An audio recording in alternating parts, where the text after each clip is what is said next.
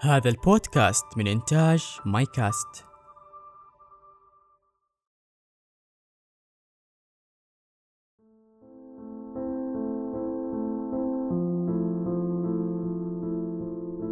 مرحبا أنا عامر وهذا بودكاست جرعة أمل.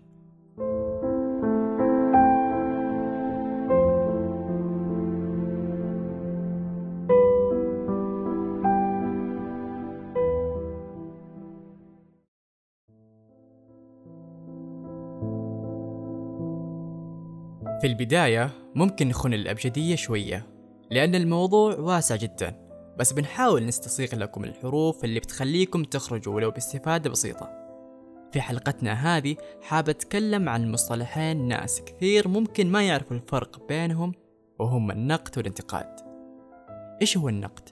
وإيش الانتقاد؟ بداية خليني أجاوب على هذا السؤال بمثال تخيل أنت موظف عادي مثلك مثل أي موظف وكلفك مديرك بشغلة. واشتغلت على الشغلة هذه وبذلت فيها جهد ذهني وبدني.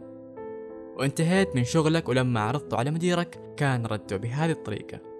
الله يعطيك العافية أشكرك على مجهودك المبذول لكن كان ناقص الشيء الفلاني ما سويته.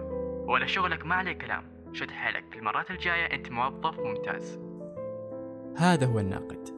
ومهمته هي إنه يصحح غلطك من دون تجريح وفي نفس الوقت يعطيك حافز إنك تجتهد أكثر في شغلك. وبيني وبينكم نفتقر جدا إلى هذه الفئة.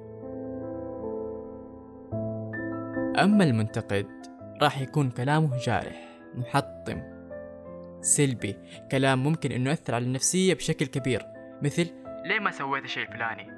أنا غلطان أصلا لأني كلفتك بهذه الشغلة أنت أساسا جاهل ولا تفقه بشيء.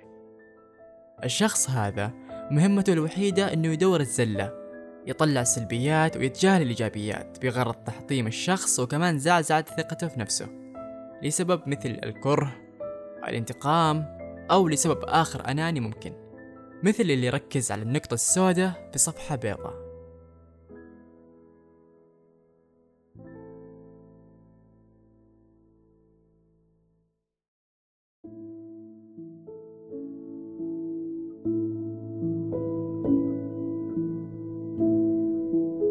اقتبست كلام جميل من إحدى الصحف العربية وحبيت أشاركه معاكم. إذا لم يفتح الإنسان جرحه بنفسه ويعقمه ويطهره فبماذا يفيد فتح جروح الآخرين؟ خاصة أنه لا يفتحها بقصد تعقيمها وتطهيرها وإنما بقصد تعميقها وتلويثها وتعريضها للجراثيم. وبمعنى عامي أكثر نقول طالما الشخص ما فتح جرحه بنفسه أنت لا تفتح وتتعمق فالانتقاد مر في كل الأحوال. خلينا نكون داعمين محفزين. لا محبطين ومثبطين. في النهاية الشيء هذا راح يخدم ديننا ووطننا. لو الكل صار ينتقد بحدة عمرنا ما راح نتقدم في أي مجال. حقيقي أتمنى هذا الكلام يوصل لأكبر عدد من الناس. الفرق بين النقد الهدام والنقد البناء خيط رفيع جدا وممكن مو الكل مدرك هذا الخيط. النقد البناء يدفع الإنسان للتحسين والتطوير. باختصار يكون نابع من قلب محب. ودائما الشخص الناقد عنده نظرة إيجابية ويستخدم أسلوب ودود بهدف تصحيح الأخطاء أو تلافيها. ويعطي دافع للتقدم بدون أي تجريح أو تقليل من شأن أي شخصية. ويعتمد أسلوب الناقد على عوامل منها اختيار الأسلوب اللائق للنقد واختيار الكلمات بدقة متناهية. وهذا اللي يخلي الطرف الثاني يتقبل النقد بكل رحابة صدر. أما من ناحية النقد الهدام فهو مثل مثل السلاح الفتاك ما له أساس ولا هدف إلا التحطيم واستنقاص للشخص. وكله نابع من قلب مليان حسد وحقد. والشخص المنتقد شخص سلبي ويتصيد الأخطاء بشكل ملحوظ. وهدفه التحطيم وما يستخدم أي أسس للنقد البناء. فلازم نحاول قدر المستطاع نستصيغ كلمات مناسبة وبدقة متناهية. ويكون أسلوبنا لين في النقد. وقبل كل هذا لازم نختار الوقت المناسب لأنه طبيعي لو كان النقد على الملأ يكون في إحراج كبير جدا للشخص. وممكن في ذي الحالة ما يسمع منك حتى لو كان مقصدك إفادته أو تحسين شيء منه. فاللهم أبعدنا عن الناقدين السلبيين كما أبعدت السماء عن الأرض. ليه في أشخاص يحبوا ينتقدوا لدرجة أحيانا نحس إن انتقادهم صار من هواياتهم؟ من البديهي صعب نعيش ونتأقلم مع شخص كثير الانتقاد خصوصا لو كان انتقاد على كل كبيرة وصغيرة وعلى الرايح والجاي. ممكن نقول نعامله بتجاهل أو ببرود وما ناخذ انتقاده بمحمل شخصي. ونقطة ما ناخذه بمحمل شخصي أقصد فيها لو كنا فاهمين إن هذه شخصيته. نحاول قد ما نقدر ما نشخصن الموضوع ونقتصر علينا إحنا فقط. لازم عزيزي المستمع عزيزتي المستمعة تحاولوا تركزوا على حياتكم وتتعاملوا مع مواقف الانتقاد بهدوء تام وكمان نحاول نكون على دراية إن الشخص المنتقد دايم شخص يشوف نفسه ناقص فيحاول يبني ويملي نقصة بانتقاد غيره. أكيد هذا غلط.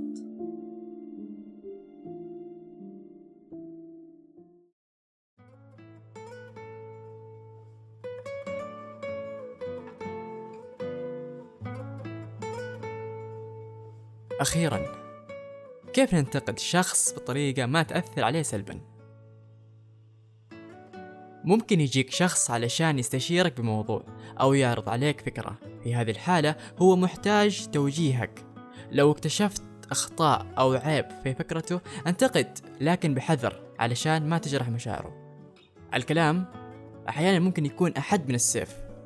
ممكن تكون الفكرة هذه حلم بالنسبة له وفي النهاية تنهدم بسبب كلمة منك. فعشان كذا أخواني وأخواتي المستمعات انتقوا كلماتكم بعناية لأنه أنت عليك تطوير الفكرة من دون تدميرها. يقول الله عز وجل في كتابه الكريم بسم الله الرحمن الرحيم. وقولوا للناس حسنا. صدق الله العظيم.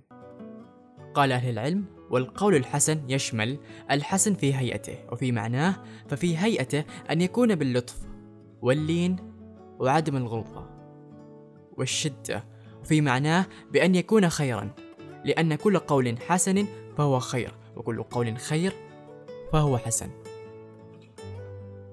عزيزي المستمع كن بخير.